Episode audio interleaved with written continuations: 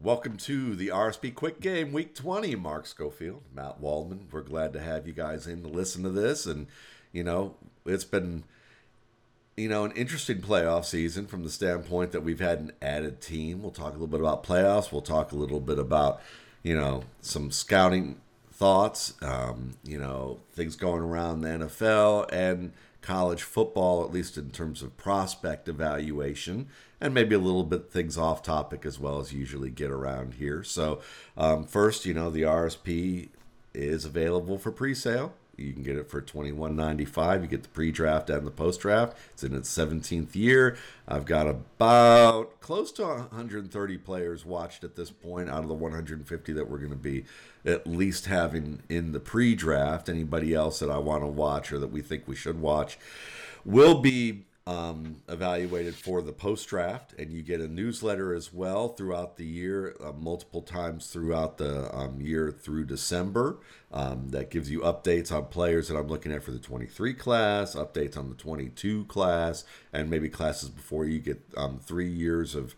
Um, the past three years of rookie classes, I re rank them during that time multiple times. And then there's also the projections. You know, for twenty four ninety five, you get um, projections for you know two years out of each of each player who is going to probably be um, um, on an NFL roster. Um, I even label where I think if they're going to go to a practice squad or I think they could play be on the practice squad, um, and you know give you rankings for that. And those rankings are more dynasty oriented, where you get a three you, you get more of a long term build and they're tiered as well as a short term build that's tiered and all again that's available for twenty four ninety five um, and that's updated multiple times throughout the year and then one time around the free agency period of the following year so that you kind of get a jump start on your dynasty league before I start the new subscription. So that's what's going on there.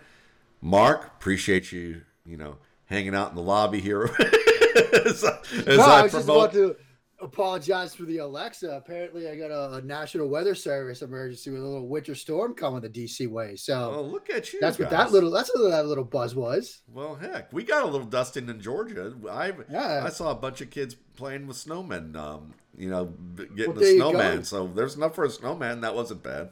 So that's I, not bad at all. Yeah, and it cleaned off all our yards in the process. So um, love it. so that's um, that we're the envy of every northern city in in the United States. So um, Kyler Murray has he been found out as a quarterback in terms of having a flawed pocket game?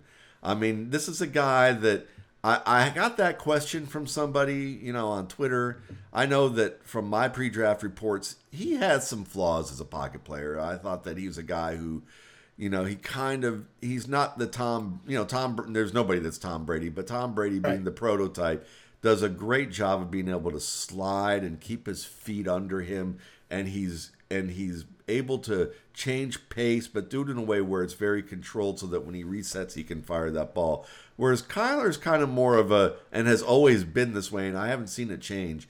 He flits from spot to spot. It's kind of like those little pixies with wings you see in your kids' cartoons who like yeah. they flutter to one spot and then back to the other, or a hummingbird or something like that. He kind of moves that way, and it can cause him to be a little bit off balance at times. Um, and I think that that rushing from spot to spot may make it a little bit hard for him sometimes to to see secondary pressure or things like that. But you know, if you think he's you know been found out, how much does it really matter for his career or for the Cardinals or for scouting quarterbacks in general? Yeah, I mean, I think there's a lot of different ways to go here. I, I do think it's important to remember that that game came against Aaron Donald, Leonard Floyd, and Von Miller. I mean that that's a very good defensive front that the Los Angeles Rams have. They could put pressure on even the most competent uh, of pocket quarterbacks. I mean, we'll see what happens this weekend against Tom Brady, particularly if Tristan Wirfs can't go. I mean, Brady might not that he will, but he might have some similar moments in the pocket where it looked like, oh, Kyler Murray, he can't figure it out. He's not a pocket passer. Well, here's one of the best pocket passers of all time and he might struggle in the face of those guys. So I, I think, you know, I know we're going to talk about this a little bit later. Sometimes we're going to restrain ourselves from making wild conclusions based on the event of one game. That might be part of the lesson here. I do think that with Murray, there was always that process versus results argument where is his process of being an athlete at Oklahoma, will that be consistently repeatable at the next level? And Monday night might have shown that there are some limitations to that. You know, if you get an athletic defensive front that can sort of neutralize what he does from an athletic profile, the ceiling might be limited with what he can do as a passer as a result of that. And so shifted into the evaluation world, you know, we take that process, we take that result, we ask ourselves if that is a repeatable process down in and down out. And when you get to the next, say, athletic quarterback, Malik Willis, for example, uh, Sam Howell, for example, with what they do, with how they handle pockets, is that going to be something that can be replicated at the next level? So I think they're, you know, we should always be sort of revising and altering our evaluation process and our mindset with an eye towards where the game is headed, you know, and what Murray did and what he did over the course of the season, there are certain some strengths to his game that can be duplicated week in and week out, but there might be some limitations as a result when you come up against defenses that can match his athleticism up front.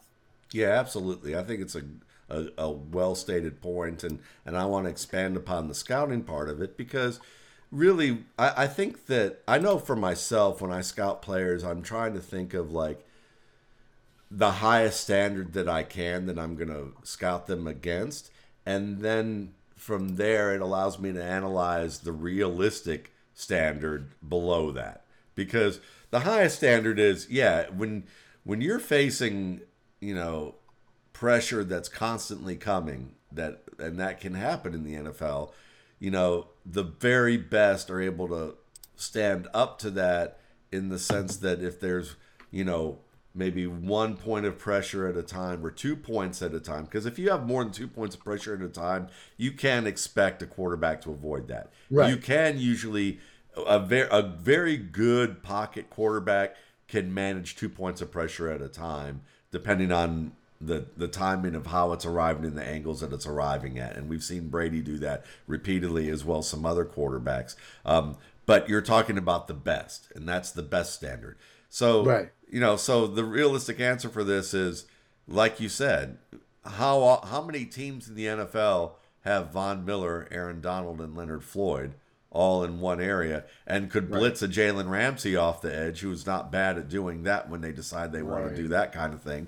So and somebody might say, well, the Buccaneers have, you know, two linebackers that they can blitz and Jason Pierre Paul and Shaq Barrett. You know, yeah. what about that? And and there's truth to that, but you're saying, okay, we've mentioned two teams. We might be able to mention five in the league, and they're yeah. the five best defenses in the league.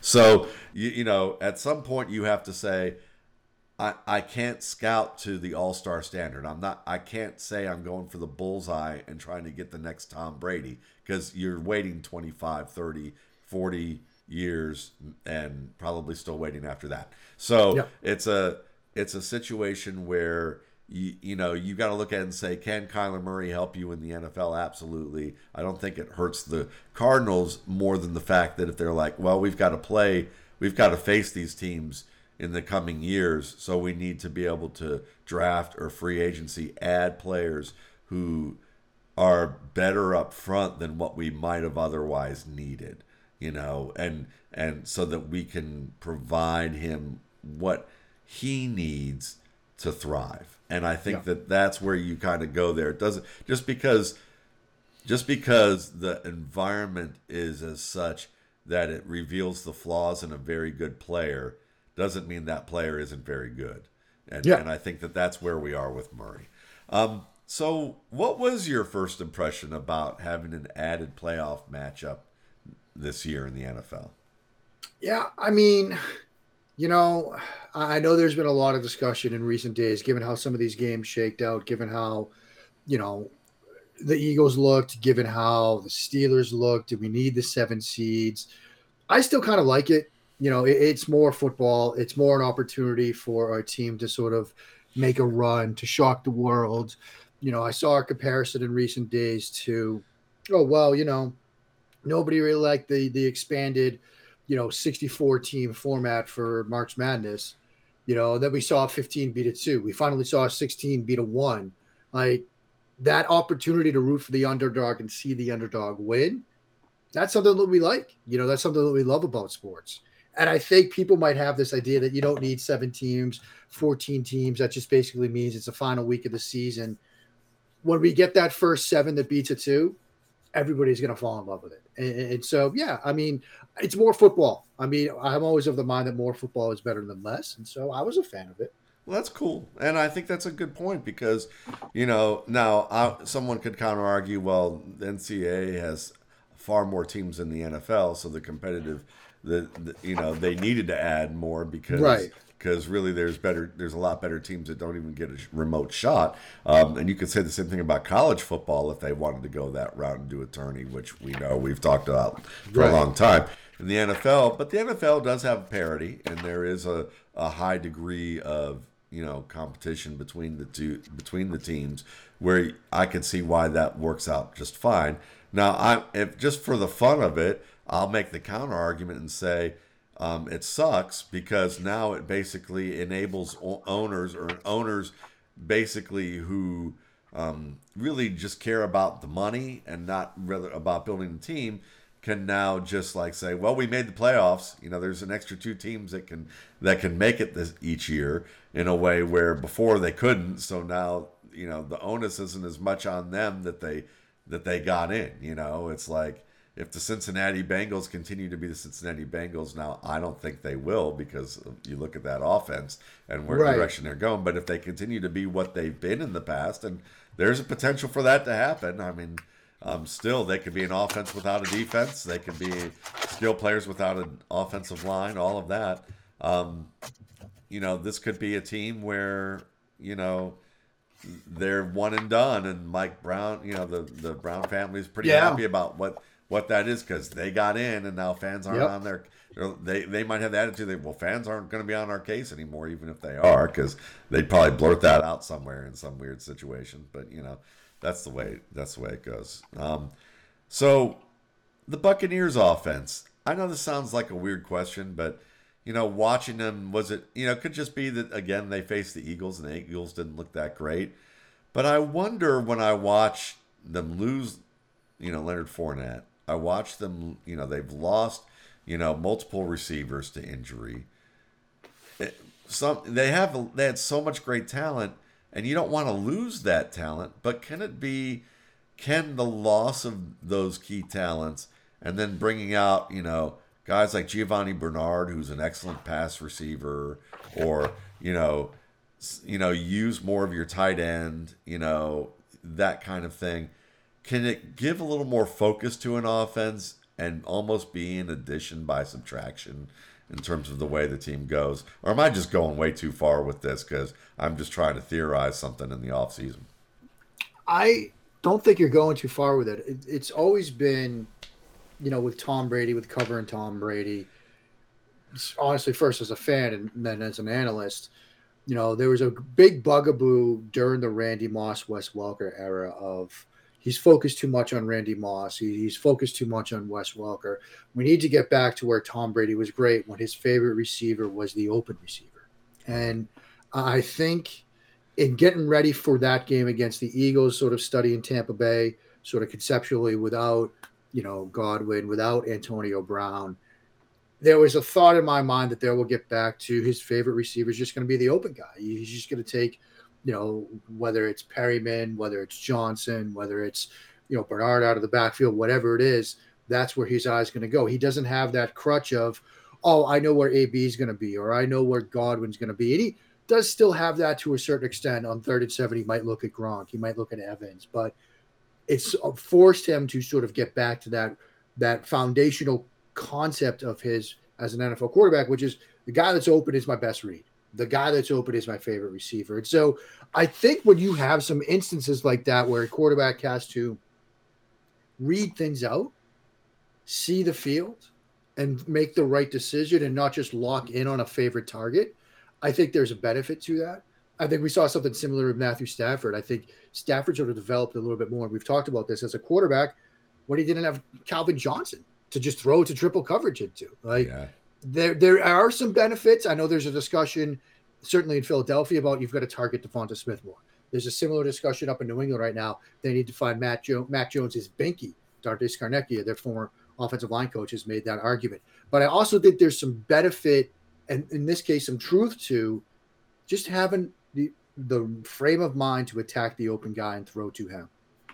Yeah, and I think that that's I I, I think there there's a good part of that because when you have an Antonio Brown, you know, and when you know you're going to target him in a certain way, probably more often than not, you may feel like you want to force the ball to a Chris Godwin in situations right. where that it becomes a little bit more predictable because you've you've thrown the ball to him the fifth time in the quarter on a screen pass. It might be working right. now. When it's working, you just keep going to it. So I understand that. So it, it I would say it's helpful from the standpoint that um, that with you know with Godwin he's pretty versatile. So I would kind of say that you wouldn't want to.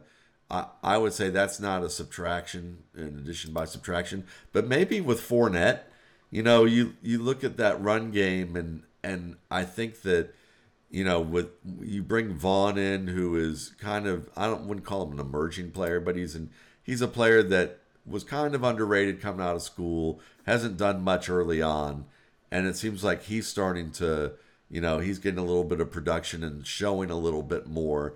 Um, but you've got a guy in Bernard who can really catch and who can give you a lot more versatility in that passing game in a way that, as good as Fournette has been as a receiver, I think Bernard's conceptually gives you a little bit more than what even Fournette does. So I don't know. It's it it could be that. It could just be that teams don't know. And I think this is the really the probably the right answer is opposing teams don't know who Tom Brady's going to be going to now. They right. don't really under they don't have a pattern anymore because they've watched all this tape with all the with with you know other players in there, Fournette and and Godwin mainly, and a little bit of Brown, and they can't prepare as well because they don't know who's got what role as much or what little wrinkles they use with those different players that the team practices regularly. So yeah. that you know, that's to me a little bit more about it. I think it's more just it's it's new. So what advice or feedback would you give to veteran beat writers if they were open to hearing from it? Guys our age and older. Yeah, I mean, I, I think an interesting direction that beat writers can take their coverage is into the, and certainly this comes from an X's and O's guy, into the realm of technique. Like I, I know, you know, you, you ask a Devin McCourty, you ask a you know Micah Hyde, they're not going to tell you what coverages they want to play. They're not going to tell you things like that. But you know, they, they make a big play in the game. Talk about the technique, like the how, the how they did it, like take Micah Hyde's interception of Mac Jones from Saturday night. Like, how is he reading things? How is he viewing things? And some guys got into that, you know, because they got him to basically say he didn't think Jones was going to throw it. So then, you know, he had to bail late and cover that ground. But, you know, technique on route running, technique on coverage, like asking a corner, like, yeah, I saw all that play. You get the interception, you jammed him with your inside arm versus your outside zone um, like, why did you do that? And you can get into the release game off the line of scrimmage and how corners are sometimes trying to force you based on a coverage, you know, force him to take an outside release. Like on that, you know, five cougar, five trap, whatever coverage where that outside corner makes that pinwheel technique. You're forcing that outside release to then turn in such a way that you open to the outside, make it look like you're running man and running with him. And then you're trapping that inside receiver on that outbreaking route from the slot. Get into technique a little bit you know, because I, I think we've seen this sort of X's and O's revolution or evolution of coverage, right? Where now every team that at the Athletic or USA Today, whatever, they've got people for every team that are do breaking stuff down from an X's and O's standpoint. You know, so now you've funneled it here, funnel it even narrower, right? Get into the technique, like how these guys are doing things, what they're doing, and then tie it together with, you know, the X's and O's stuff. I mean, there's some great work that could be done, like you get a big play, you talk to the guy in the locker room about the technique, and then that leads you to the coverage, and that leads you to tell the full picture. Because it's one thing to say, yeah, he was in cover three and he made the interception. It's other to say he was in cover three. These were his read steps. This is why he broke on it. This is what he saw.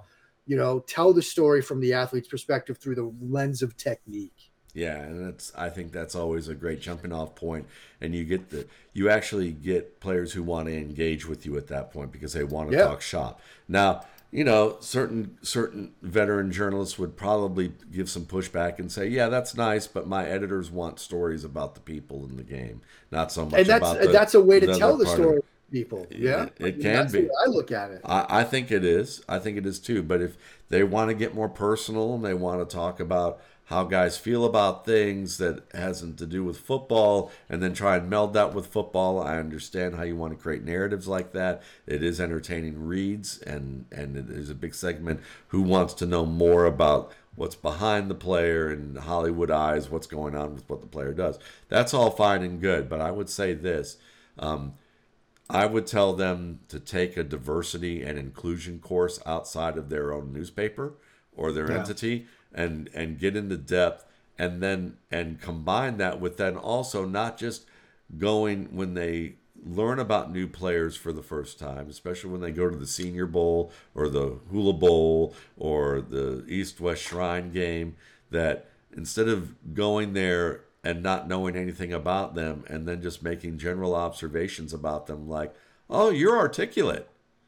Oh, right. you know, are you the first person to graduate from school um, in your family? Like asking questions that just make assumptions based on the appearance of the player, which happens a lot.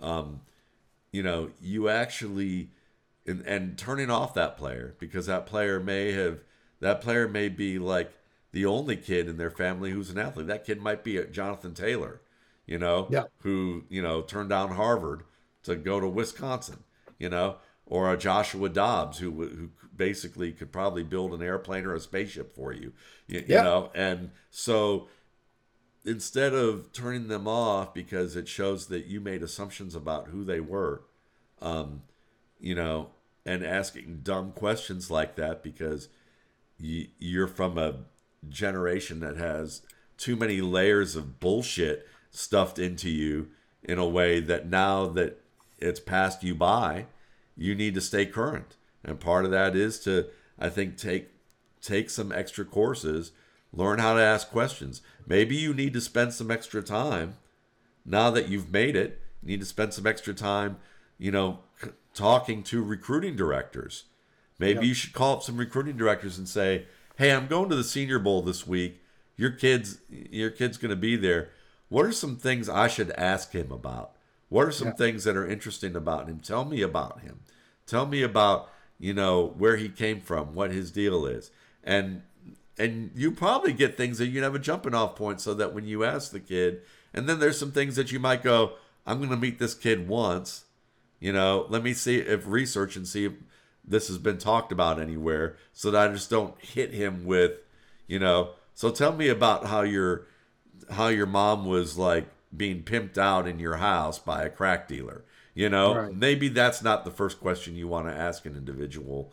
You, Right, know, you have when they're here on on their yeah, when they're on their uh, you know celebrating the fact that they're about to get drafted by a professional league and that the work that they've put in is they're at the zenith and now you're going to ask them about this you know you know there are certain times where confrontational can work and maybe people want to do that type of thing but i think a lot of it is is that you know people learn how to write they learn how to but they learn how to ask questions from their peers just in the Yeah. same way that we could look at some cops some cops learn very well um, with training with their their mentors on the street some of them learn really bad habits and learn to be afraid of some of the very people they serve so Yeah. that's my that's my thought for the day with that um, i'm just wondering you know i was watching I was watching Jerrion Ealy, who's like uh, a running back out of Ole Miss. I really liked what I saw from him. He's kind of a scat back type. And for people who often ask me, what's a scat back?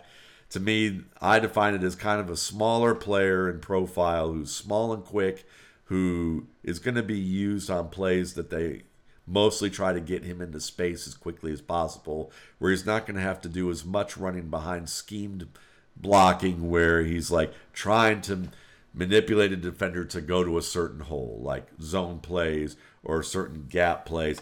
It's more draw plays, screen plays, toss plays, getting him in an open space as soon as possible where he can leverage his quickness and he can make multiple people miss. Um, and then use them in, in the passing game as well, um, where they can frame up there. And to me, that's a scat back. Um, Yeah. So you know, are we about to see? But you know what I've noticed is that we've had some data recently. I saw Jay Moore bring up where I think like the pat the average passing yardage or EPA of certain things is lower than it's been in recent years. And Jay yep. Moyer jumped to the conclusion, my man, uh, as he would, as a fellow running back fan in arms would say, um, strap it up because we're about to see a change where people are going to pound the ball. You know, yeah. are we about to see the scat back era we were supposed to see kind of go the way of the Jermichael Finley era where we were going to see the rise of the hybrid tight end and every every pot in every NFL town was going to have themselves a hybrid tight end in it who was going to be like Jermichael Finley? Or is the real point can we stop trying to create trends because the cycle's so short lived in the NFL that once you pinpoint how the best teams cultivate an edge, there's other teams that are now going a different route to, to go about and do this. Yeah, I think it's more of that. And that's kind of what I was alluding to earlier. Like the, the trend cycle, the life cycle of concepts and personnel concepts and things like that. It's very short. I mean, because something works, every team copies it the next year, every defense then has an answer for it, and the process begins anew. You might get like a two year cycle out of something, and then you've got to go in a different direction. And so, and even in that two year cycle, you get teams that decide we're going to go in a completely different direction and sort of you're getting small and light, we're getting big and heavy. Like I, I think it's very hard in a game that is always evolving to say the trends are going to stick for extended periods of time. And while on a global scale, yes, this is a passing league and things like that, it hasn't always been a passing league. And the rule changes over the past couple of years might have moved it in one direction. But as those numbers have pointed out, yards per game have dipped, like things have dipped for the first time in like eight, nine years. We might actually be seeing a little bit of a swing back and it'll keep going back and forth. So, you know, I, I just think it's smart to sort of caution it or take a more muted approach to this idea that, oh, this is going to be the next big trend that's going to last for a decade. It might, it might not. Yeah. And I think every team tries to get themselves a range of players anyway. So yeah. every team tries to have a, a, scat back. Maybe he's not the number one priority. Yeah. You know, he might not. But you be, need somebody on third and eight. Yeah, exactly. So you're always going to, you know, people who have Jerrion Ealy's talents are always going to have a job. It just depends whether he's going to get placed in an op- in a position like Austin Ekeler, you know, or if you would say that Alvin Kamara is uh, is more of a hybrid player who's a little bit more scat back, but he can do damage between the tackles at a high level, you know, that you know, or Christian McCaffrey, who uh, again I think is far more than a scat back, but he's he's basically a scat back who's so darn good that he can run between the tackles right. with, with, just unbelievable skill and he doesn't need to be a power guy to do it. So yeah i mean I, i'm with you on all of that. So talk to me about just from a scouting perspective to help make people better at scouting the passing game what are some what's a rule or some rules of zone coverage or route running Excuse me. Bless you. Thank you. What are some rules of scouting or um, or of zone coverage or route running that will make people better at scouting the passing game, just from a, a casual standpoint? Yeah, I mean, I'm not so much sure it's like a rule of route running, but I do think it's important to remember that, you know, I'm holding up for people watching the news channel. Like, this is a page from Bruce Arians' playbook. And the, the play is called Gun Right Box FMO 52 Poco Pin. And the X receiver has, by my count, even though he's asked to run what they call their basic route, he has one, two, three, four, five variations that he can run on this route based upon the coverage. And so I, think it's always important to remember, like when you start getting into route running for receivers, you know there will be adjustments upon adjustments sometimes at the college level but certainly at the next level where they have to tie their feet to their eyes to their mind. And it's not just as simple as go run a post route and get open. Sometimes it might be but more often than not it's hey you're running this basic route on this play but if we get a side adjustment your side adjustment sync pop if we get this coverage you're running the basic, which is a sort of inside release to a dig route. But if we get this coverage, you run that inside release to a dig, but check up and break outside. If we get this coverage, a Tampa 2 look, you attack that middle of the field pole runner, then check up in front of him. And so receivers are being asked to do more from a mental perspective than we have seen sort of in, say, t- 20 years ago, 10 years ago, eight years ago, because there are adjustments upon adjustments. And so they have to tie their feet to their eyes to their mind. And it's important to keep that in mind because, you know, you want somebody that can certainly get open on a go route. You want somebody that can certainly get open on a slant and beat press alignment. We'll talk about that guy a little bit later. But I think remembering that they are reading things out as they are running these routes, that's important because if you're seeing somebody, if you're studying a receiver, it seems like, man, he and his quarterback aren't on the same page. Sometimes it's not the quarterback's fault. You know, sometimes he's reading things the wrong way. And you start thinking about landing spots. You think start thinking about places like Tampa Bay with the Buccaneers and Arians, or New England with what they do in a route conversion and route adjustment standpoint. You have to remember that there is a mental side to playing the receiver position right now that's important to pick up on when you're doing these evaluations. Yeah, and that's going to take time for a lot of guys who are superb talents, who even guys who are smart but may have never encountered a system like that and might have a stumbling block in terms of their adjustment period. You know, it might take a little bit of time. I'll give you a simple one that I watched um, this week, and it was funny because I was I just posted a boiler room on Danny Gray, the SMU wide receiver, who is um, a Ju- was like a JUCO star who wound up at SMU, and he's had a pretty darn good season. He's like 6'3", 198. He you know he can he can run pretty well. He's very good after the catch. Well, one of the first plays of the games that I watched interested me enough that I tried to do a video on it and then I was like it's too subtle I can't do it like I and but it was basically a slant where he runs a slant, and the way I saw it at first, it looks like he turns his eyes to the quarterback out of his break, and then the linebacker had dropped back to enough depth that he had to run to the next window, and then I could have sworn I saw the quarterback kind of bring the ball back, but it was like that delayed response, you know, like if someone like if you've seen someone get slapped in like they're, they're getting an argument and like in a fight like in a bar and someone yeah. gets slapped in the face or something and the person who gets slapped is like a beat late to react to what actually happened to them and then they bring their hand up you know after they've already been hit. It was kind of like the quarterback brought his hand up to throw just after that break point and saw that the break point was covered. Um, right. so and then he ended up throwing to the next window. But it was so subtle that I felt like that was what was going on, but I couldn't give enough. There wasn't enough visual evidence to support it, so I just abandoned right. it. But later in the game, the last play of the game for the for SMU, they were in the game was 27-24 against Memphis, 143 left, and Danny Gray runs a dig route. And he runs a dig route, and when he breaks, um, he breaks into an what looks like open space between a triangle of defenders, and the quarterback delivers the ball, and it's undercut by the flat defender for a game ending interception. And the quarterback's dejected, and you're looking at that, and I thought, looked at the, the coverage, and what the receiver did, and this is a very simple thing to remember, is that there is a rule where that you don't, as a receiver, you don't show your eyes to the quarterback right. until you have gone past the flat defender who can buzz underneath the route. And what he had done is he had turned his eyes immediately after the break and began to settle. And when you turn your eyes back to the quarterback out of a break on a zone route, it signals to the quarterback that he should throw the ball two step, you know, maybe two to three steps to the side of where you broke to. And that's it. And you should settle there and he he didn't and the quarterback was waiting for him to turn his eyes. So when you when i looked at it back you saw that gray if if gray basically the quarterback had made his look to the safety in the middle of the field went to the right sideline and gray was basically his third read.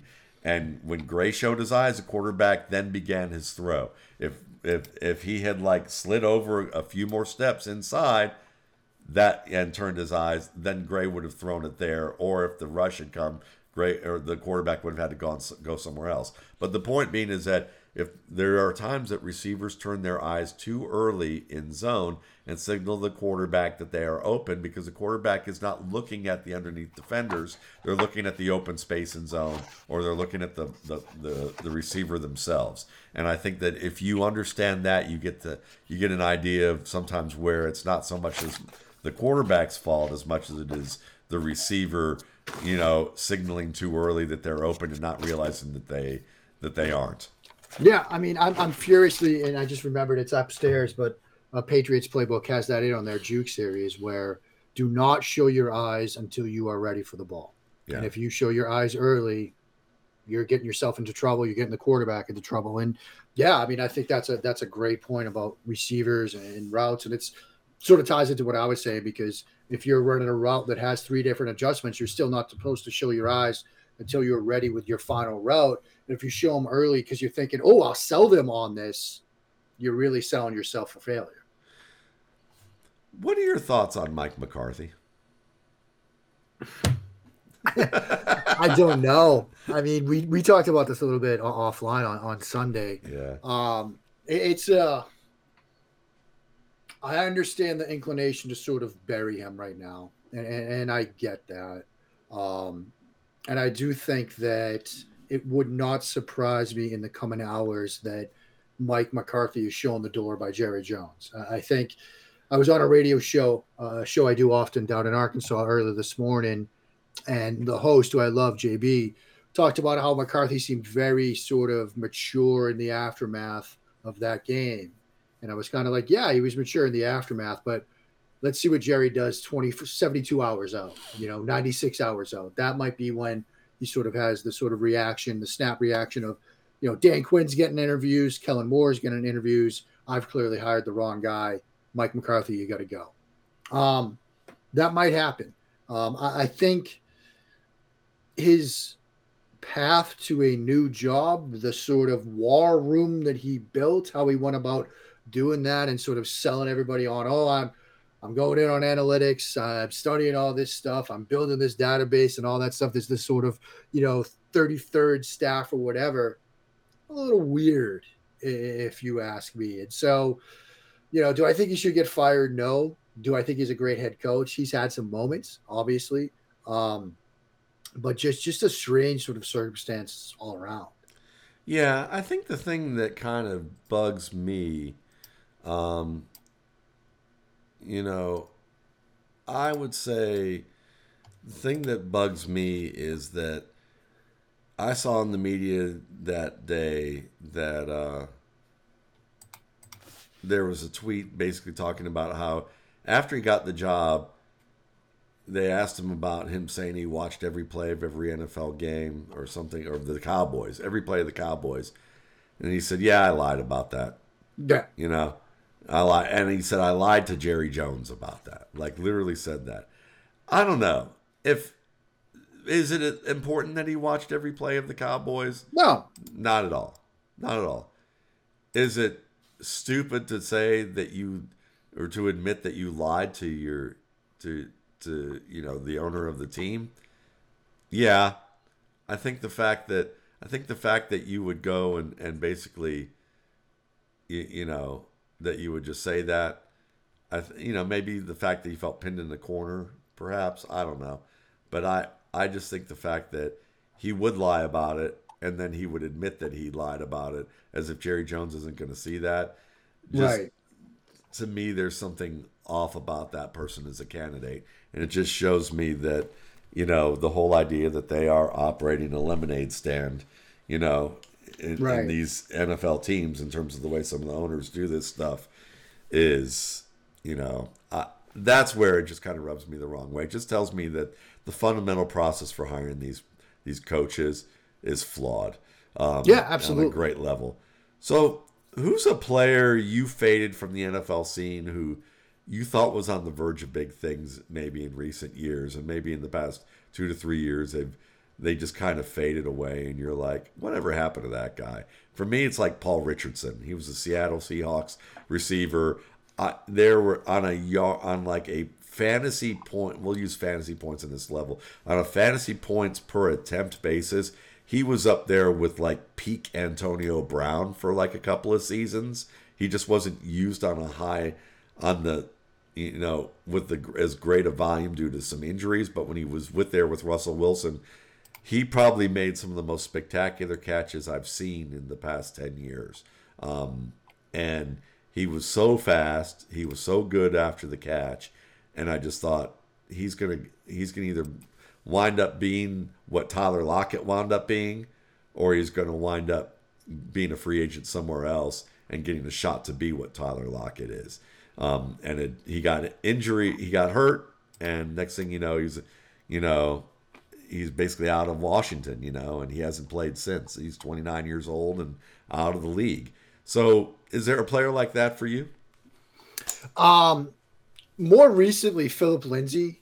Uh, I was, you know, seeing what he did his first two years in Denver. You know, back to back thousand yard rushing seasons. You thought, man, this guy's going to be special. He's going to be fantastic. He's like, you know, the new outside zone, wide zone kind of back, but you know, now he's bouncing around two different teams this year, Houston and Miami. You know, I, I thought we'd see a, a, bit more of an extended career from Philip Lindsay.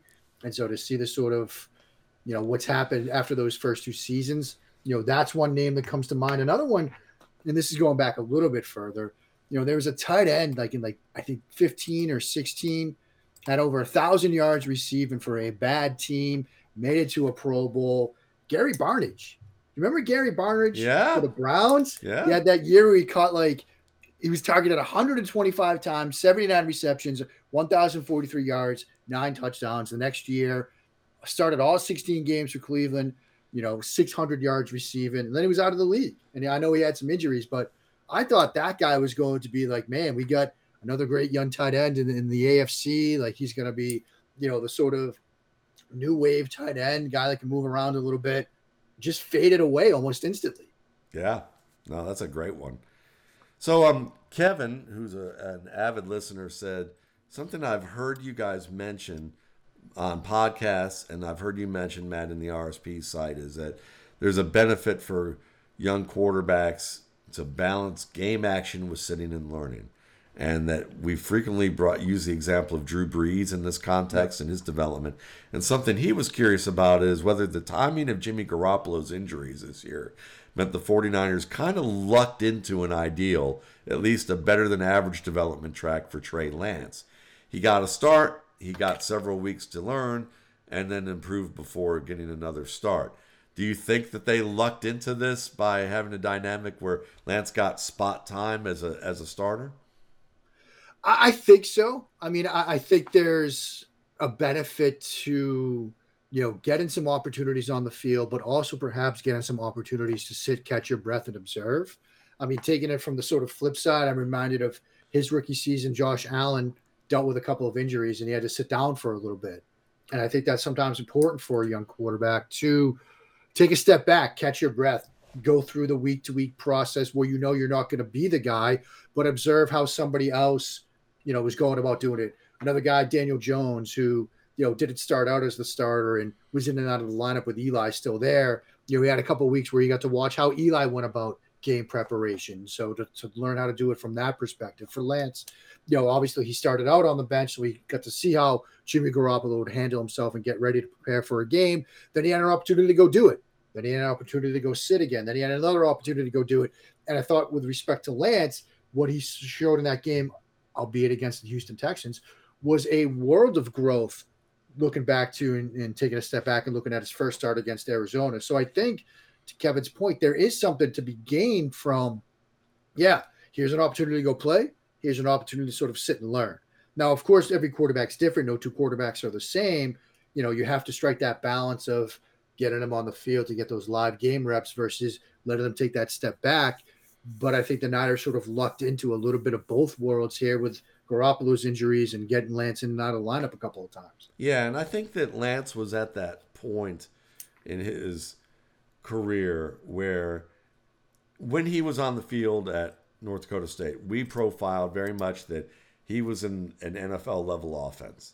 And he had to do a lot of things that people maybe overlooked about his game to say that he wasn't an NFL ready quarterback. Um, but at the same time, he's had very limited exposure to playing in college football. Um, he's you know he had basically one season in a game, and so he was at con. You could say maybe in hindsight he was at that in between stage where his experiences in an offense were NFL ready, but his um, the amount of experience that he actually had in terms of playing time maybe meant that he needed a little more seasoning. So giving him a chance to sit and observe, but also get some playing time, it was, I think it prevented him from getting overwhelmed. Um, and I think that might have happened to him if they didn't have, because I think if they had all their pieces, it's, the 49ers had all their weapons in place all the time, I think he probably would have had a lower chance of getting overwhelmed. He might have had some bad days, but they wouldn't have been like soul crushing. But you know, you lose you lose Kittle for a while. You know, you you know you have some in, you know you've got Aiyuk on the bench. You're trying to find your way at wide receiver a little bit still for what for a variety of reasons. You know, the running game's banged up. That could have been, you know, that you could see how a player could quickly get overwhelmed in that scenario and then you know they would need to be on the bench if they were starting every week. You might say, yeah, we got to put him aside. So I think in a way, yeah, he. I think they did luck into that. Um, so what's a it's a big part of football analysis that you don't think most people will ever truly grasp?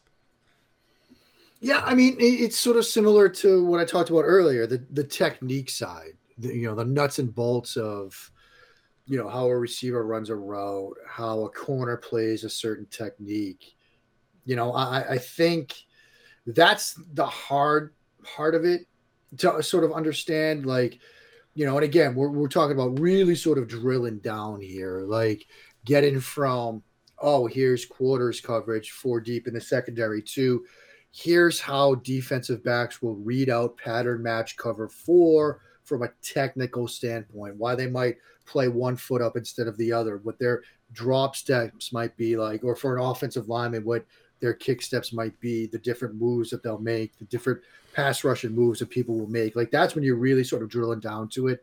That will sort of be sort of tough to understand. I mean, I think big picture, I know the one you're going to talk about is a very good one. This sort of, you know, 50,000 feet look at things. That's a very good one. And I think another thing to sort of all for all the great things that, that Madden has done in terms of the, the video game here, in terms of opening people up to concepts. One of the drawbacks has been removing the power of the locker room. You know, these aren't just names on a spreadsheet or on a, a, video game screen where, oh, yeah, you know what? I can make my roster better by trading my quarterback. Like, sure, that might work on paper, but the dynamic and the interpersonal relationships that are built inside that locker room, they don't get sort of captured by that you know, by Madden, by spreadsheets, by whatever, it's an emotional game. You're you're going to play emotion an emotional physical game with with your 51 brothers, so to speak.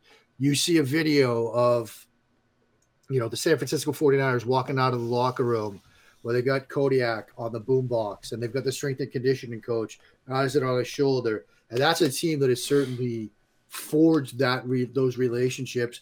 Interestingly enough, in a year where they drafted a quarterback, Trey Lance, but Jimmy Garoppolo is still being the guy. Like the the the strengths in that locker room is something that you know for the for the sort of average fan, like in even analysis from you know a, a standpoint like that, you might not be able to capture. Beat writers can t- certainly tap into that, and people might be able to put some stories together that speak to that but those locker room relationships are something that we just might not ever figure out, but they're so important. Yeah, because I mean, we can take that to an even more in a crazier level and say, stay in San Francisco and go back about 30, 40 years. Because around that time, they had who I think is the greatest quarterback who ever played in Joe Montana, but they also had a guy on paper who might have been better. You know, yeah. Um, and you could see how that if someone was a paper pusher and didn't understand the dynamics of the game, how they would try to push Steve Young into that situation earlier than they even did, and and I think that that would have ruined that team in a sense. It would have been a very difficult thing to do. Steve Young proved himself due to injury, and then got the opportunity when, you know, at a certain point where you could see that that was going to be a tough decision. But if they had just said, Steve Young's the future of our team, we would have known that as one of the great blunders of in NFL history because Joe Montana right. would have gone somewhere else. Joe Montana probably would have been a New York Giant at that point. Uh, I'm sure that you know Bill Parcells probably would have said, "Yeah, you know we love you know Hostetler and Rutledge and Simms and you know I don't know. I'm I'm hypothesizing out of my lane at this point at this you know with this particular example, but the point being is that you know sometimes on paper you have to understand that you know as great as Montana was, you can look at a guy like Young and say he can run, he's bigger, he's stronger, you know he he's someone who you know has a good eye for you know certain things with the game and you could say let's develop him you know and we don't have to pay as much money to montana you know but right. i don't think that you know obviously they were very wise in not going in that route but i could see how a team would have screwed that up as as odd as that seems um, i would say the other part of it is is you know for me a big part is is that improvement isn't linear or rarely is Diontae Johnson's a great example of that. He dro- he led the league, I think, in drops last year, or was one of the leaders. Through like I think ten or eleven weeks last year or this year, he didn't drop the ball. Now he had a he had a rough game in the playoffs and dropped some passes apparently. So, you know, from that standpoint, you have to understand that there's he's worked at his game you know, he's worked at his craft. He's brought in this whole idea of tracking the ball with tennis balls and having to develop a whole set of exercises that has worked very well for him tracking the football. Um, but there's a point where you have to gain comfort in your technique. You have to gain comfort in the concepts. And, you know, during the regular season, that may have been the step where he's made that development. But now it's the playoffs and the playoffs can get you a little bit more distracted maybe There are certain things that can happen where you can lose you can lose some of that um, what's been embedded in you a little bit because it's not embedded as strongly or as deeply as it has it maybe you know that it, it will be a year from now or two years from now and so I, I look at this and when people say oh here he is dropping the ball he's always dropped the ball no i mean he didn't he dropped the ball I think once or twice all year. So right. l- understand that it's not just like he improved it, so now it's gone. You know, if you you know you practice stuff, and it's a it's that situation. Like I talk about music, I practice things, and you know I'll practice something, and I wish I could give an example, but you, know I'll practice something, and I get it to a speed that it feels like it's really under my fingers, and then I'll go play it in a situation that I'm not quite ready for. Like, I'm not nervous around my lesson teacher, who's a professional somewhere, but like maybe I've done a podcast and I haven't warmed up. And so I haven't gotten into the my fingers loose and I haven't gotten into the mindset, or I just finished writing something that, you know, writing a blog post and talking about something completely different than playing a diminished pattern on a on a bass or on, right. or playing some chromatic alteration pattern on a saxophone all the way up and down the horn and then I go and without warm really properly being warmed up or getting my mind in the, that mindset I screw up and then I'm like frozen and I can't really figure out what I'm doing and I'm going how come I like I'm not even like I'm, I'm blanking out trying to do this when like I've spent literally 12 13 14 20 hours 30 hours playing this and I realize it's just it's just still not under my fingers yet. And it's right. the same thing with a guy like Diontae Johnson. Maybe he screwed up in a certain situation. Maybe the warm up wasn't quite there for him. Maybe that you know whatever the schedule was, he wasn't able to do what he normally did, and it just completely threw him off. So that's something that I would point out to people. Um, one last football question. Who's a prospect of note that you've watched recently? Um, I know we talked about him earlier, but I haven't been doing a ton of prospect work with the playoffs. But seeing the buzz building for Drake London sent me back to watch him a couple of times um, over this past weekend. And I know I talked about him favorably earlier. I'm going to reiterate the excitement that I'm starting to see on the timeline and uh, share it in that. I know he's going to get tagged as the contested catch guy. I know there's going to be some concerns about that, but when you see him beating press alignment, when you see him getting separation on routes, when you see him attack in the middle of the field and underneath, I think he's he's more than just that contested catch guy. And you know, I was having a discussion with some people, you know, in this industry that do sort of similar work today, and we were sort of revisiting that 2019 draft class where, for example, I loved Kelvin Harmon. I loved Kelvin Harmon that year. Uh, and where's Kelvin Harmon right now? Yeah. Um, and, and you see some of the sort of contested catch receivers that might have scared some people off. You know, N'Keal Brown, for example, I mean, N'Keal Harry, excuse me, you know, that might scare some people off. In some corners of the evaluation space, that might sour people on a Drake London. But I think there's a lot more to his game when you start diving in. And so, you know, I I was very wary. I'm, I can still see why some people might be wary, but I remain a fan. Yeah, I, I like Drake London, and I haven't done anything on him per se for people to look at. But you know, it's going to change. My my board's going to change quite a bit in the coming weeks because you know I'm still I'm I've pretty much have made my first pass through all but about a dozen wide receivers, and I'm going to then make a second and third pass of these guys in the next six to eight weeks. And uh, Drake London's at the top of my board. Um, yeah. So I didn't. I, I, saw him more as a Michael Pittman than I saw him as a um, N'Keal Harry um, from that perspective. And you know, it's convenient that they both went to SEC, uh, USC, and that they. Uh, you know, but and they've been used in a similar role, you know. So, yeah. but I think he's, I think it fits, you know, what he, a lot of what he does, and there's some differences that I think make him stand out too. Is he?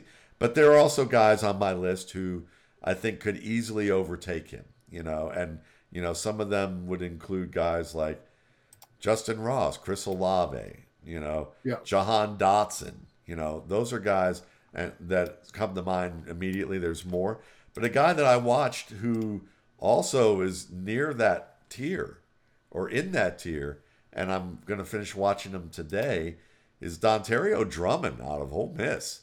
Mm-hmm. I like Dontario Drummond. He's six feet, 215 pounds. And what I like about him the most is his tracking of the football. He's he's probably the best that I've seen in this class at fully extending for the ball and being able to do it underhand or overhand and being able to secure that and do it with a variety of routes where you either have to turn away, um, you know, make the late turn on a fade route, or you're on the run and you have to catch a, a ball like on the run with the ball located low and away at your knees and, and continue to maintain your balance. He can dig out throws, but he can also make that awkward catch and stay on the move and you want this guy with the ball in his hand in I would say you want him the ball in his hand in a phone booth because he'll get out of that phone booth. Um, he might bust out through a window, or he might just he might just avoid getting touched in there somehow, um, and still come emerge out the front door. I mean, he is very good with his hips, being able to adjust. He has that curvilinear movement to kind of bend away from players, and he has a really great feel of knowing when to work across the field and when to just get straight downhill. And he yeah. will break tackles. He'll step over you, through you as a good stiff arm, good pad level. Um, some of the route run, it's going to take him some time with the route running because you look at Ole Miss's offense, and I think that yeah. the the zone concepts of like really becoming a good zone and man to man route running are going to or be a little more advanced for him in the NFL compared to what he's doing at Ole Miss. A lot of the routes they put him on are like fake like you're blocking as an H back and then turn back and look and Matt Corral's going to hit you in the open seam or they're crossing routes or there's you know there are things like that or their back shoulders. But as a player with what he does with what he knows right now, I'm very enthused about what he is. He's not the best technician in this class, but I think as a a player with a ball in his hands, there aren't many better. I'll put I'll put it that way. And so I, I'm I think that he's a guy that if he shows that he can grow, and the way that he shows techniques with catching the football, I think he can because most players I see who are high end technicians still can't figure out how to use their hands to catch the football. Like they do everything great, and then they get to the point of like the most important thing, you know, or you know, and they can't do it, or they, Right. they struggle at certain areas of it. And it seems like Drummond's got all that down. It's it's what happens leading up to the catch point that is where he's going to have to continue to work at it. So, all right, we've got you know a little bit of time left, and I, the first you know to yesterday I posted something on Twitter. I was watching, I was kind of listening to Joe Rogan's podcast with some some people that I thought were interesting guests um, in recent weeks or recent weeks of me doing it. These guys have been on year, maybe Yeah. even a year or two ago. But one was David Blaine, and then I ran into you know, and you know how YouTube does it puts you down a rabbit hole of stuff. So one of the videos suggested was like a motivational video that involved Joe Rogan, and it was basically the first seven minutes of it was just talking about being in a place where you know you feel like you were in prison like you were you've you put yourself into a jail in your life like you were you know you're in your early 20s you maybe had certain dreams of doing something or you didn't know what you wanted to do and life came at you you know you met the person you wanted to marry you know you had children um, or you got into a career and a job that was well paying or the relationship and the job happened. And next thing you know, you're in a career that you really don't want to be in, and you're living this life of quiet desperation. And you know, how do you get out of that? And he gave he was giving advice about it, about how make sure, you know, a lot of people who are living that life of quiet desperation, they're in debt, they have certain commitments, or they're just in or maybe it's just the commitment is debt and they they can't change their life and they live for just those 10 minutes of sitting on in the in the bathroom stall with their cell phone or a smoke break or lunch you know or late night after everybody's gone to bed playing a video game or something of that nature. And i really connected with what he was saying um, because and i posted it on my on twitter. The link you can find it on my timeline from you know the 18th um, and because i felt that way. I felt trapped. Like i i was trying to keep my options open. The next thing i knew my option i had like you know life does that. You have you wind up closing yourself off because of the decision the path that you do take. And i remember feeling like i lived for those moments of just being alone and not and because I wasn't fulfilled in what I was doing. And I was I lived for those 15 minute increments and just felt trapped and it was soul crushing and I felt everything he said. And then even when he talked about how to get out of that you know um you know what you know and for me it was a, the mindset of how to get out of that for me it was I have to I have to make this seem like a career. Even if I'm in one career, I need to like find something I'm passionate about and I need to water that and cultivate that daily. I need to like carve out time and make a commitment to it and I need to treat it like this is the most important thing I do every day, even if it's only for an hour, even if it's only for two hours.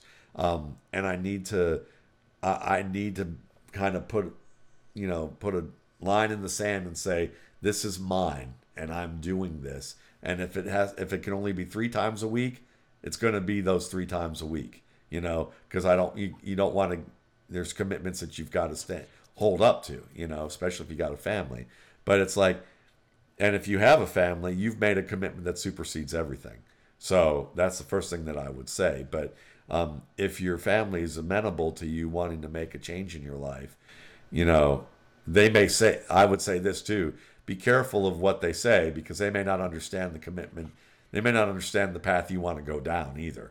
Um, Right. So you need to be open to the fact that you need to keep this a hobby for a while and even beyond where you think you want to push to be to make it more.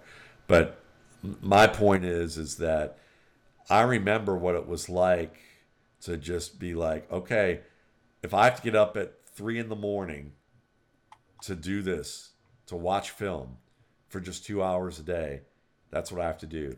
If I have to save money that's my own, budget it out, even if I'm only making coming home with $20 a week on average. I need how many months do I need to save up so that I can get a hotel room for a week to to take wor- off work to like take my computer and put it in a hotel room so that I can watch as many prospects as I can. How many hours is it going to take me to do that? 120? You're going to have to watch 120 hours worth of football in a week to do this? Well, what am I going to need to do to be able to do that? You know, eh, you know, how am I going to get that done? You know, because I need to see whether I love this or not.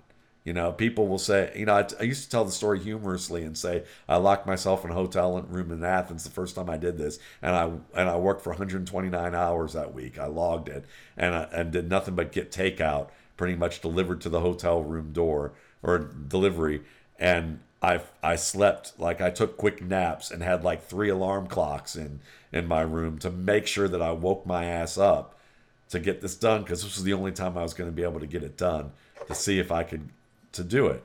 And and I and part of it was to see if I and I joked and said I loved it. I thought I was going to hate it, and I loved it. Um, but the fact of the matter is, the planning of that had to be that way. It had to be like, I'm only bringing home this much money a week. I've been riding my bicycle to work because my car was repoed because I was in debt.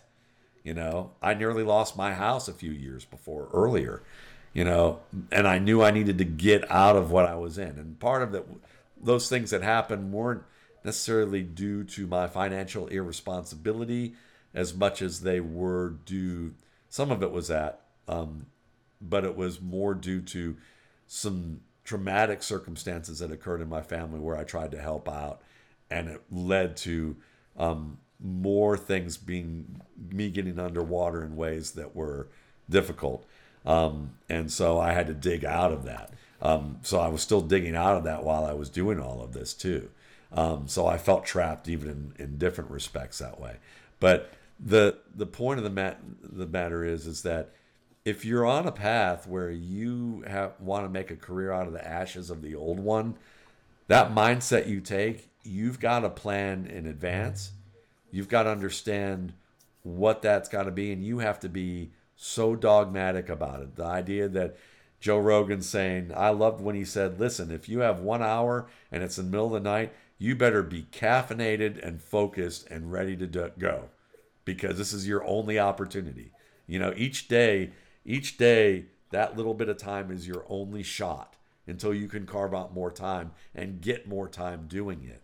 And that's how I felt. Like to me, this was like, this was me like being and I this is dramatic, I know, I'm probably melodramatic, but this was me being Andy Dufresne with the rock hammer. Every day, my night was to live I was living for how much I could carve out of the wall um, each day.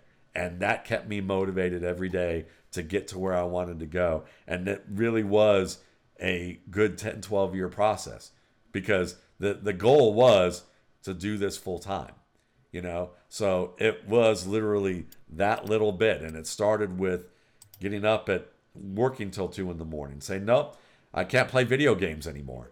Uh, I, I you know i've got a video game thing. I can't play i can't play video games. I this episode of shows can't watch this television show anymore i've got i've got to do this you know um having you know having a beer with a friend once once every couple of weeks Got to cut that out too because I got to save money for a hotel room. You know yeah. those types of things, and I and I think it's important for people to understand that if you part of understanding how to get there is you've got to make the commitment first and that commitment and you're going to get tested with that commitment over a long haul so and i think that's in a way that proves to the universe that that you're paying your dues to be ready for the next steps. You know, it, whether you want to call it planning or whether you want to call it what I just called it in that woo woo sort of ethereal sort of way, it, I think it's a combination of both things. So I'm just curious, you know, you were in a, you've talked very much about you were in a soul crushing job.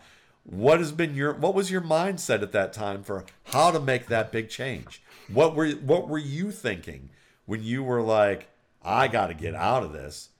How, you know, how do I get started on the thing that I'm going to do that I can broach the conversation that this is realistic for me to do?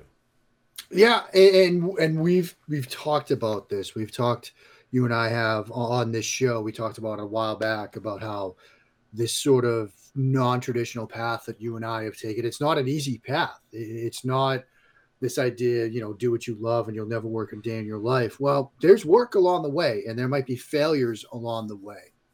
I, I think what was motivational for me, um, those moments of quiet desperation that, that you talked about, that, that, Rogan talked about, those can be a blessing and a curse.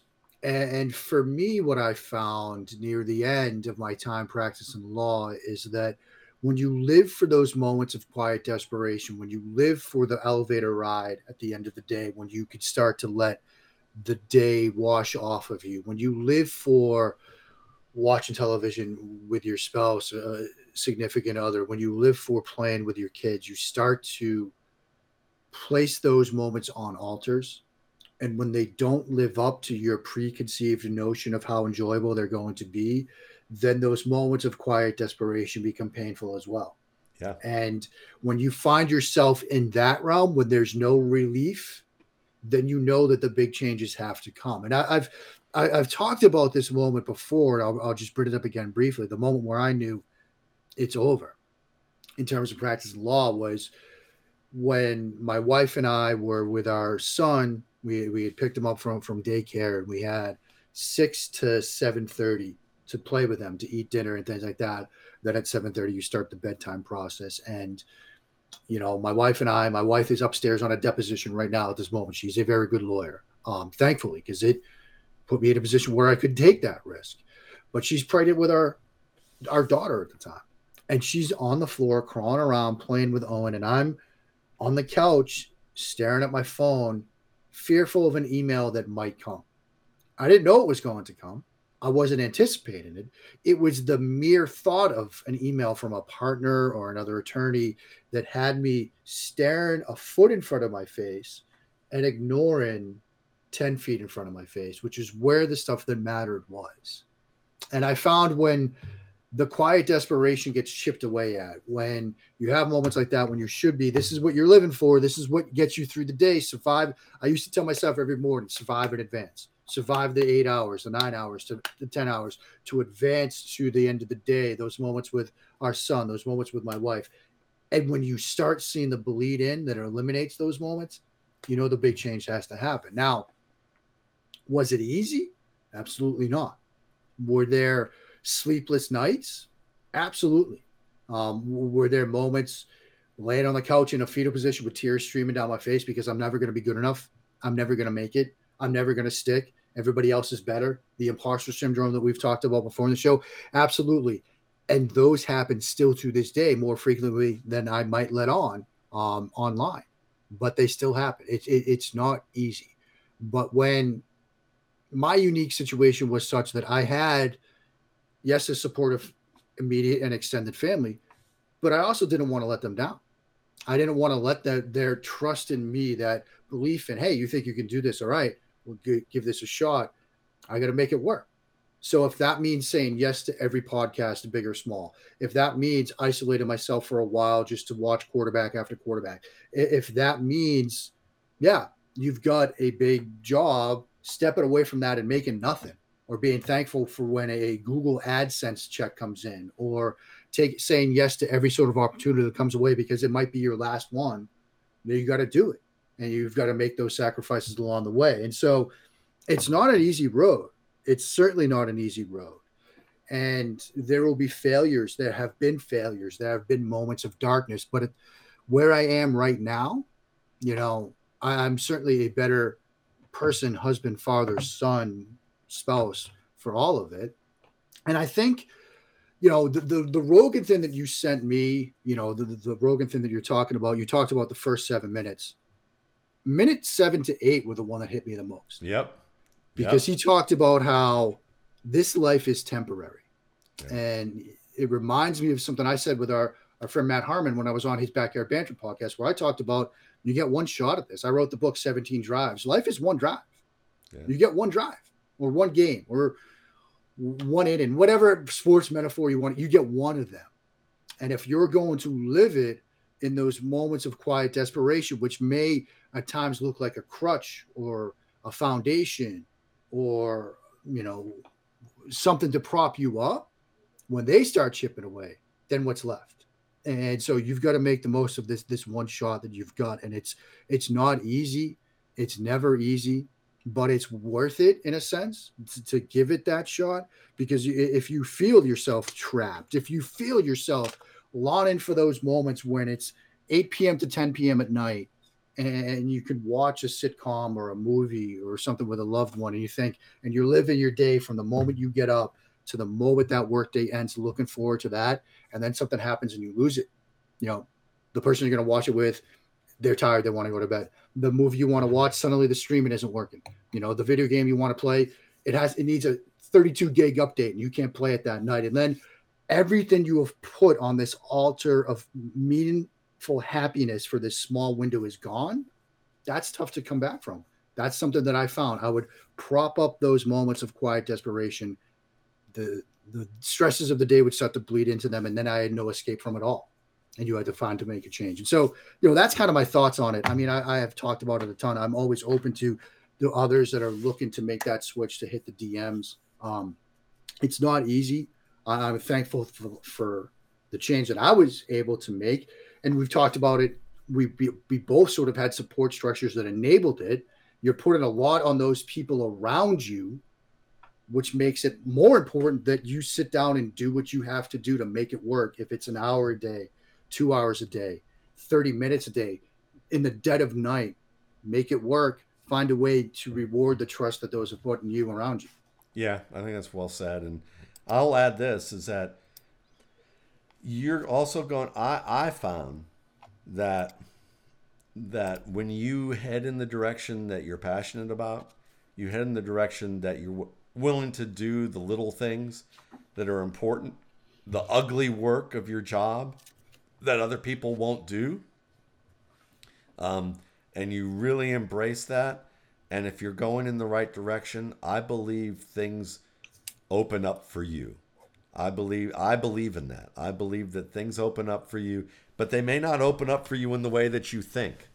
Because and at first it may even seem disturbing or difficult or like it's a bigger challenge when it's actually a gift. That happened for me because I was in one relationship and there was a lot going on in that relationship where there was just a lot of difficulty. Unfortunately, you know, I can't go into all of it, but I would say that you know my kids are adults at this point, and I would say that you know I, I think I can say that they dealt with an abusive father. I wasn't their blood father. Their blood father was an abusive individual, um, and a lot of what happened financially for us was an outgrowth of having to deal with that. Um, and that's what led us into where we were. And unfortunately, over time, while things got better um, financially and things looked like they were getting stable, um, the effect that it had on my partner, I think, was as such that it was difficult for our relationship to survive as a result of the effect that some of those things that happened to with the kids um, and where she was at. I think it was difficult to survive. And there were other things I'm sure as there I know as well. But uh, in a period of time after I started the first RSP, within months of me starting the first RSP, um, my relationship ended. So you know the kids and my family moved out. That was a huge thing. That was a big blow to me because um, you know this was this was my family and we had done been through a lot. You know a lot of good too there was a lot of there was a lot of good to all of that. Um, and then with a month after that, my boss at my job, who had been at my company for 30 years, got laid off. and he told me that they were didn't want to lay me off, but they were going to change things because they didn't know they wanted to restructure what was going on, and they wanted to keep me because they wanted to keep me for a role, but it would meant either me moving to the corporate office, um, and that meant moving to New Jersey, um, or it would mean me traveling twice a month, um, basically two weeks out every month traveling. Um, and I could see the writing on the wall where it was like they were saving me for something, but if that, but the position they put me in was as such that I wasn't going. It was kind of one of those deals where they wanted my info, they wanted my expertise, but no one was going to be accountable for me to me for my expertise, which meant that if things didn't work out, I was going to be accountable to people who weren't accountable to me. Um, yeah. And I just didn't like where that was going. And I thought, great. So here I am. My relationship's over after a, you know, really doing the best you can in that in a tough situation. And the career that I don't even want, but I'm leaning on to leverage what I'm doing, looks like I that's going to have to make a change. I'm going to have to find a different job and I yeah. remember sitting in my office one day. I had this beautiful office, probably the most beautiful office I've ever had. It was like in this old mill, like an antique mill along a river in Athens. Brick, exposed ductwork. It was gorgeous. Looked out there. I could see like hawks fish from the water and literally eat their lunch on a railing out front. It used to be a bar tavern where people would hang out there, and then it got converted to office space. But like it was gorgeous. I remember sitting there in shock, going, "What am I going to do? Like I'm losing everything, you know." Yeah. And and I wasn't even committed to the RSP at the level that I am now, you know. And but I remember sitting there and you can call it what you want, but I just remember, I just was there was my mind with an imagination. Whether you call it a vision, whether you call it a flash, a woo woo, or you know, right. or whatever, or just rationalization. I I just had this image of seeing this box on like literally in the middle of a road, and it looked like it had been kind of run over, and it looked like it had grease on it, like from a car or like an exhaust stains, you know, whatever. It had been there for a while. And I'm and walking over and getting close to it, and it was this gift wrap box. And I opened it up, and it was like nothing but this light, just a bright light. And I just smiled at the my lowest moment. That was my lowest moment, I remember. Yeah. And I remember just smiling and thought, okay, there's a gift at the end of this that I can't even I don't even know what it is. It's so bright I can't even see it. I can't even imagine it, you know. And um you know, I always remember that because I had to take, you know, I had to take a job that was 40 that was 60% less than what I was getting paid. You know, I I was, you know, I had to do a number of different things that to to balance what I was doing before I even met my wife but when I met my wife, I understood what that vision was because that was her. But the the but you know, and that she helped me take this to another level too because she was willing to be in on it. But the first part of it was being alone. The first part of it was being alone and and it being stripped away. Everything that I didn't want to have stripped away, but needed to have stripped away, unfortunately, you know, and I hate to say it that way, but that's what it was. It got stripped away um, at least to a, an extent and a certain level for me to be able to move forward in the direction that I did. And it, and again, like I said, I didn't want it that way, you know. So that you know, you have to be understand that you're going to go through processes like that. And some some of that is the stripping away that's very painful and then the rebuilding.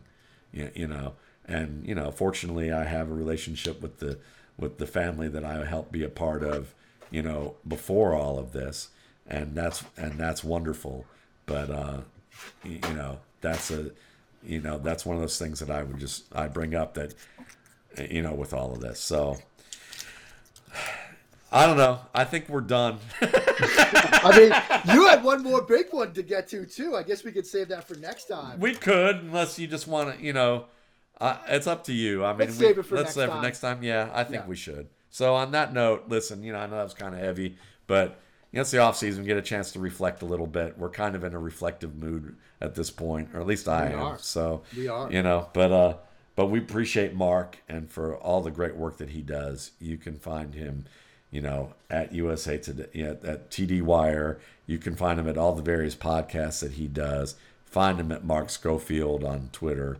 You know, you can always reach out to him. He's one of the most accessible people in this industry and does fantastic, fantastic work. Um, and I couldn't recommend his work enough. And uh, you can find me at mattwaldmanrsp.com or at Matt Waldman. Thanks again.